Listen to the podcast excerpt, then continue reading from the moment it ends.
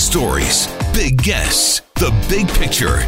Afternoons with Rob Breckenridge. Weekdays 1230 to 3, 770 CHQR. You want to be called the Lake of Fire Party? This is your opportunity. Don't be called the Lake of Fire Party. I'm begging you. This is this will really severely chance severely hurt our chances of winning. There's a guy who gets it, Rick McIver, UCP MLA, pleading with delegates yesterday at the UCP policy conference in Red Deer, but to no avail. Uh, look, you, you know, I got to talk about this. People are going to say, well, why are you talking about it, Rob? We don't need to talk about this. Let's talk about other stuff. It doesn't work that way. When you hold a policy convention, is your way of introducing yourself to the world. You don't need to speculate about who we are anymore. You don't need to speculate what we stand for anymore because we are going to tell you loud and clear. The delegates who brought forward this motion and those who voted in favor of this motion knew full well what they were doing. It was a very deliberate effort on their part to, to pronounce this, to make a point of showing that here's who we are and here's what we believe. If you don't want people talking about resolutions like this, don't bring them forward in the first place, and certainly don't vote for them. But those two things happened yesterday. So, putting aside how cruel and, and callous this is towards gay teens in Alberta, just how politically stupid this is to throw your leader under the bus and have to force him into a position where he's going to compromise on a guarantee he signed just months ago. That it was the grassroots guarantee. The page, by the way, on the website is dead. The grassroots guarantee that the grassroots members of this party would decide on the policy direction. Except when they decide on something that's politically suicidal, the leader is smart and savvy enough to step in. But what did you think Jason Kenney was going to do? I mean, clearly there are a lot of decent, compassionate, and intelligent people in the United Conservative Party. And I think, I'd hope that Jason Kenney is among them.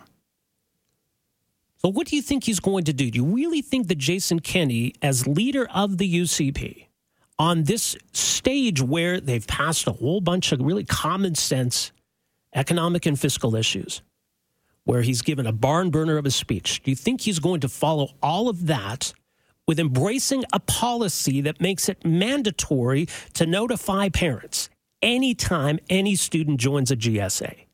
Do you really think for a moment that Jason Kenney is so stupid as to adopt that? So why do it?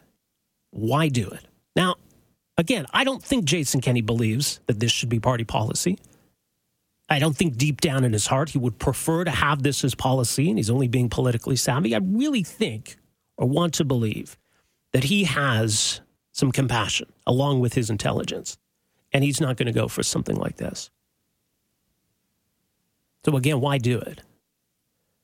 There is something, though, to be said, I think, for the cynicism of Jason Kenney that he has courted and pandered to the very same people who brought this forward yesterday. And maybe it's their way of saying, look, you brought us in, and here's who we are, and here's what we want they're probably not going to get it.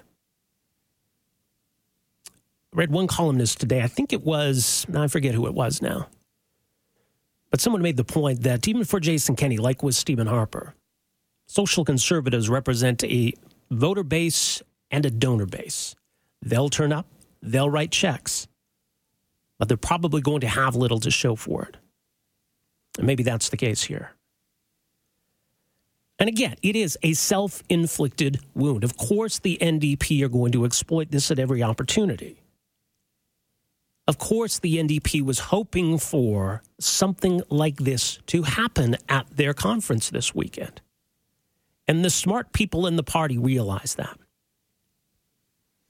But this shouldn't just be about strategizing and what's going to pull well and what's the politically smart thing to do. It's what's the moral and ethical right thing to do here. It seems to me that the people who believe bringing forward a policy like this is needed, they don't seem to care at all about what these young people are going through. There's zero for compassion for their situation. It's simply that they would prefer that young people be not gay, and anything that accepts them as such is to be combated. So it is cruel, it is callous, it is unnecessary, and I think it is to be condemned.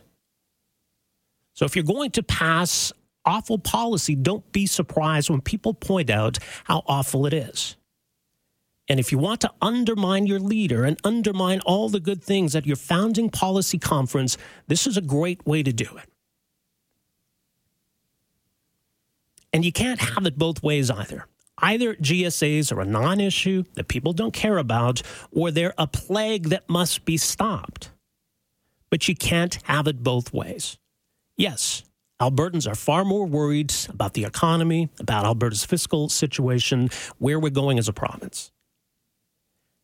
And there were a lot of resolutions passed to address that, and a lot of resolutions along those lines that I think Albertans are going to like. I don't think this is the kind of thing that's going to cost the UCP the next election. I think you see how unified conservatives are, and it represents a threat to NDP rule. So, in those issues, they're smart enough, I think, to appeal to where Albertans are at. But if it's a non issue, GSAs, if people are more concerned with the economy and the budget and pipelines, why bring this forward? Why take not just a stance that the NDP have got it a little bit wrong on gay straight alliances, but that we need to stop gay straight alliances in their tracks? We need to out every single child who joins one. Why bring that forward? The only reason you bring that forward is because you think it is a big issue. So, like I say, members of the party can't have it both ways. Either this is a non issue or it's something that needs to be addressed, but it can't be both. So, as I say, Jason Kenney, I think, is smart enough to realize that this is a path that leads to disaster for his party, and he's not going to go along with it. So, here's some of what Jason Kenney had to say uh, about this now going forward. I will take the resolutions adopted today as important input, but I hold the pen on the platform. Let me be absolutely stone cold clear. A United Conservative government will not be changing law or policy uh, to require notification of parents when kids join GSAs. We will not do that. And I hope he's right. I hope he's honest in saying that and sincere. And I have no reason to doubt that he is. So either the members who brought this forward knew his position and made a statement anyway, or they really didn't know how he felt about the issue, that they really thought that maybe he would go along with this. I don't know which it is. And maybe in the end, it doesn't matter. They're probably not going to get what they want, but in the process, they've embarrassed themselves, they've embarrassed their party, and they've embarrassed their leader. And yes, they've given political fodder to their opponents. Let's see what Premier Rachel Notley had to say about it. Well, a few comments. I mean, I understand that today uh, Mr. Kenney has uh, rushed off to Ottawa uh, to combat uh, and to rail against action to protect the environment. And it strikes me as, as a bit ironic, given that this weekend uh, he just uh, set fire to a lake once again. Um, and having done so, he's creating a whole bunch of new emissions that maybe he should think about finding some ways to control.